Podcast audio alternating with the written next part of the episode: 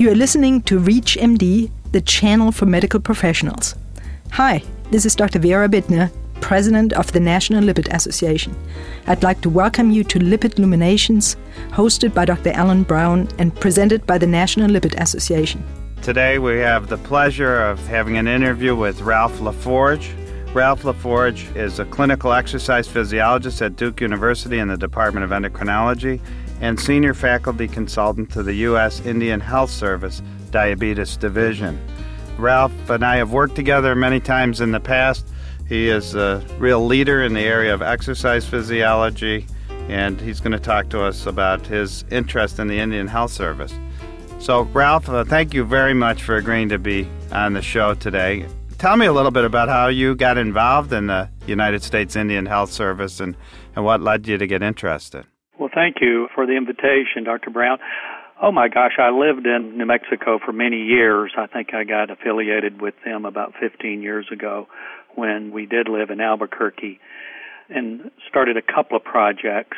In the last five or six years, those projects formalized into an arrangement with the diabetes division of the Indian Health Service, which is actually based in Albuquerque on some very novel protocols to reduce the incidence of diabetes, number one, and of course, cardiovascular disease, number two. So I've had maybe uh, 15 years experience with them. It takes about maybe 30% of my time now. So I assume that most people in the Southwest have some concept of the incidence of diabetes and metabolic disease in the American Indian population. But for those of us who are Midwesterners and don't have the same exposure, tell us a little bit about the scope of the problem and what is the incidence of metabolic syndrome in these patients? When you average the latest 2008 data audit for all American Indians and Native Alaskans combined, it's through the same division of diabetes. It's about a 46% incidence of metabolic syndrome, both men and women combined. Men have a slightly greater incidence of metabolic syndrome, which is about 15% greater incidence than you have in all other populations combined in the United States. Obesity is about 40 to 50% more prevalent for any given age and gender in the Indian Health Service cardiovascular disease incidence is maybe 5 to 6% more prevalent. Diabetes is almost double the prevalence for any given age group or gender. And uh, especially uh, diabetes death rates are really quite a bit more prevalent for American Indians for any given age or gender. From a lipid disorder perspective, especially in diabetes and prediabetes, the issue has always been quite high triglycerides, although that's coming down over the last 10 years from the audits that have been performed by the Indian Health Service. I think most people realize that diabetes is really the issue, and if we can control diabetes, we can probably reduce the incidence of vascular disease, and that's really what we're uh, aiming to do. And so essentially, what I do is carve out a niche for how to get American Indian populations, along with not just myself and many other people, but I've done quite a bit of work on this on novel forms of physical activity and dietary interventions to get American Indians and Alaskan Natives more prevalently compliant with these behaviors. So, Ralph, with that said, I've got a couple of questions for you. Before we go on to your novel protocols, why do you think the death rate from diabetes is higher in the American Indian population rather than the general population? Does it have something to do with their access to care for their diabetes, or is there some cultural issue that might have an effect on their ability to get treatment? Absolutely. You just hit the nail on the head. Access to health care, which in some tribal units, they have very quick access to decent health care, where there are others, you're talking 90 to 150 miles to the nearest uh, health facility, and oftentimes that's not even, that's a facility that may have a nurse there, although that is changing. So access to health care, social economic issues, the ability to afford better food, the access to quick fix calories, the less than what used to be access to more ambulatory activities where they were hunter gatherers, as you can imagine, and the Alaskan natives were more kayakers and fished more, had the kayak for their fish. That's been reduced to four wheelers and dish antennas and It doesn't take a nuclear scientist to realize that both environment gene interactions, access to health care, and not as physically active and more access to quick fix calories really all mixed together. Okay, so keeping that in mind, I assume that you had to deal with not only the treatment protocols that you developed that I want to ask you more about now, but also how to deal with maybe the cultural issues about whether they trust the healthcare system and how to get them access when they're a distance from a healthcare facility. So, with that said, why don't you tell us a little bit about some of the novel treatment protocols that you've developed and, and how they work and how you integrate them into the American Indian Health Service? Well, one thing the diabetes division is doing right now, we're just online with this now, and the training for most of the healthcare providers and the mid levels and the CDEs just now starting. One is what we call domestic physical activity circuits. That is arranging what they have to do around the yard, community, or the house, and to organize systematic program such that two to four times per week for two hours nonstop they do utilitarian work from sweeping, pushing, pulling, cleaning, yard work, garden work, etc., without stopping, only taking maybe a minute between each, as you call, station or activity, and then organizing that such that over the course of a week they do that to the point where they're actually expending uh, anywhere from a thousand to fifteen hundred calories a week, which is exactly what we want them to do, versus telling them to go.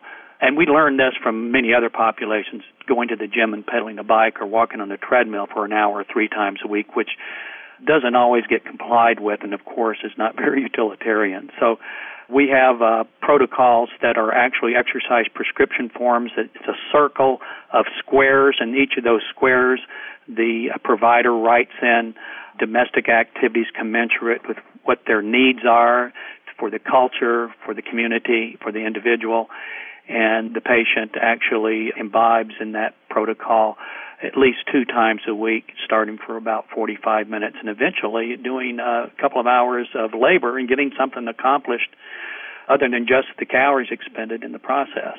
If you're just joining us, you're listening to Lipid Luminations on ReachMD XM160. I'm Dr. Alan Brown, your host.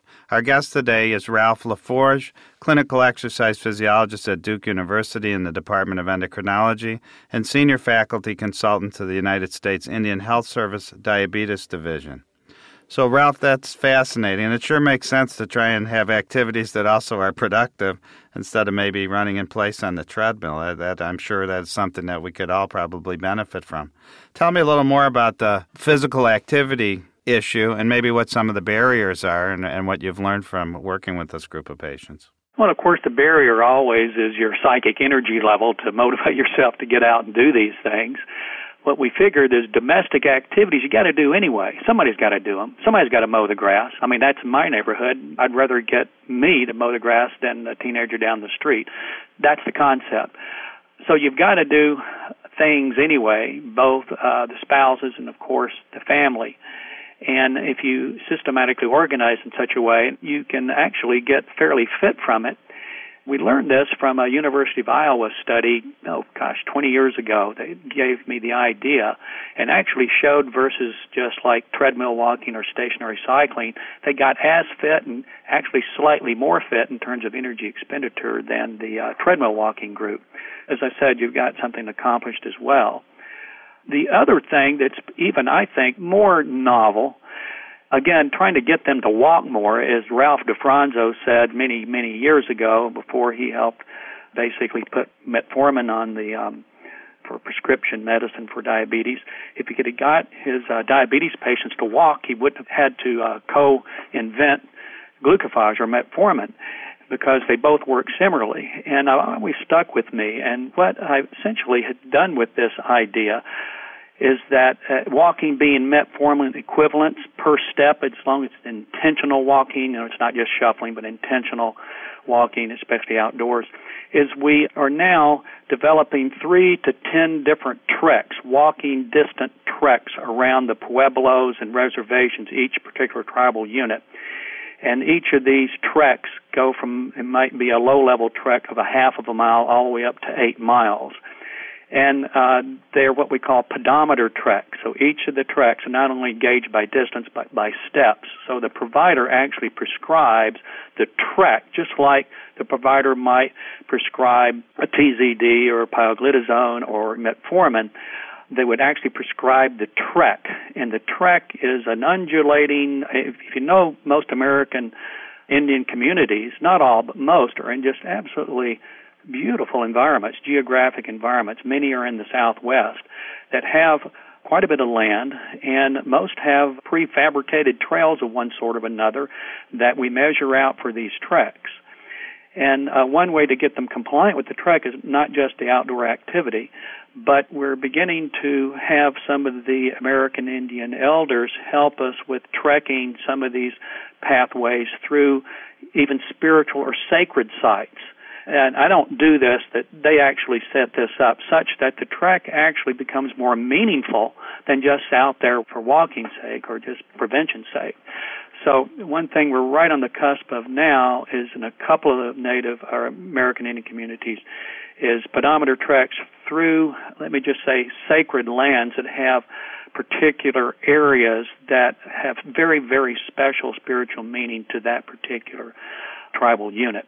Well, that's fascinating. So, in the last five minutes or so, then let's talk about where the rubber meets the road. What have the results been from your efforts, and you know what can you tell us about that? And then I'm going to ask you what we can learn for the whole population from your work with the United States American Indian Health Service. Well, it's everything. We don't have hard clinical outcomes yet, other than we have seen. And keep in mind these more novel strategies have been executed only for the last year and a half or so, even though we've used other programs to precede these. But one thing that we've seen because of the providers and the Indian Health Service has been much more erudite about uh, managing lipids and body weight, etc. We've seen a very progressive drop in both LDL and triglycerides from 1997 through 2009. We've seen an average of triglycerides in a diabetic patient, for instance, being over 260, and now it's right at about probably on average about 170 or maybe a little bit less with the addition of the uh, energy expenditure physical activities, we hope it'll be more because of more body weight being reduced. So, from a lipid and lipoprotein perspective, I can speak more to that. We've seen a stabilization of body weight gains. We've had small losses in body weight, but we've not seen any more increases in BMI. It's already flattened out and beginning to decrease. That's the first time we've seen that in a decade. So I think we've got a pretty good uh, head start on what's going on, but we haven't really unveiled more of these novel programs until actually this next month in October, which will be on their website.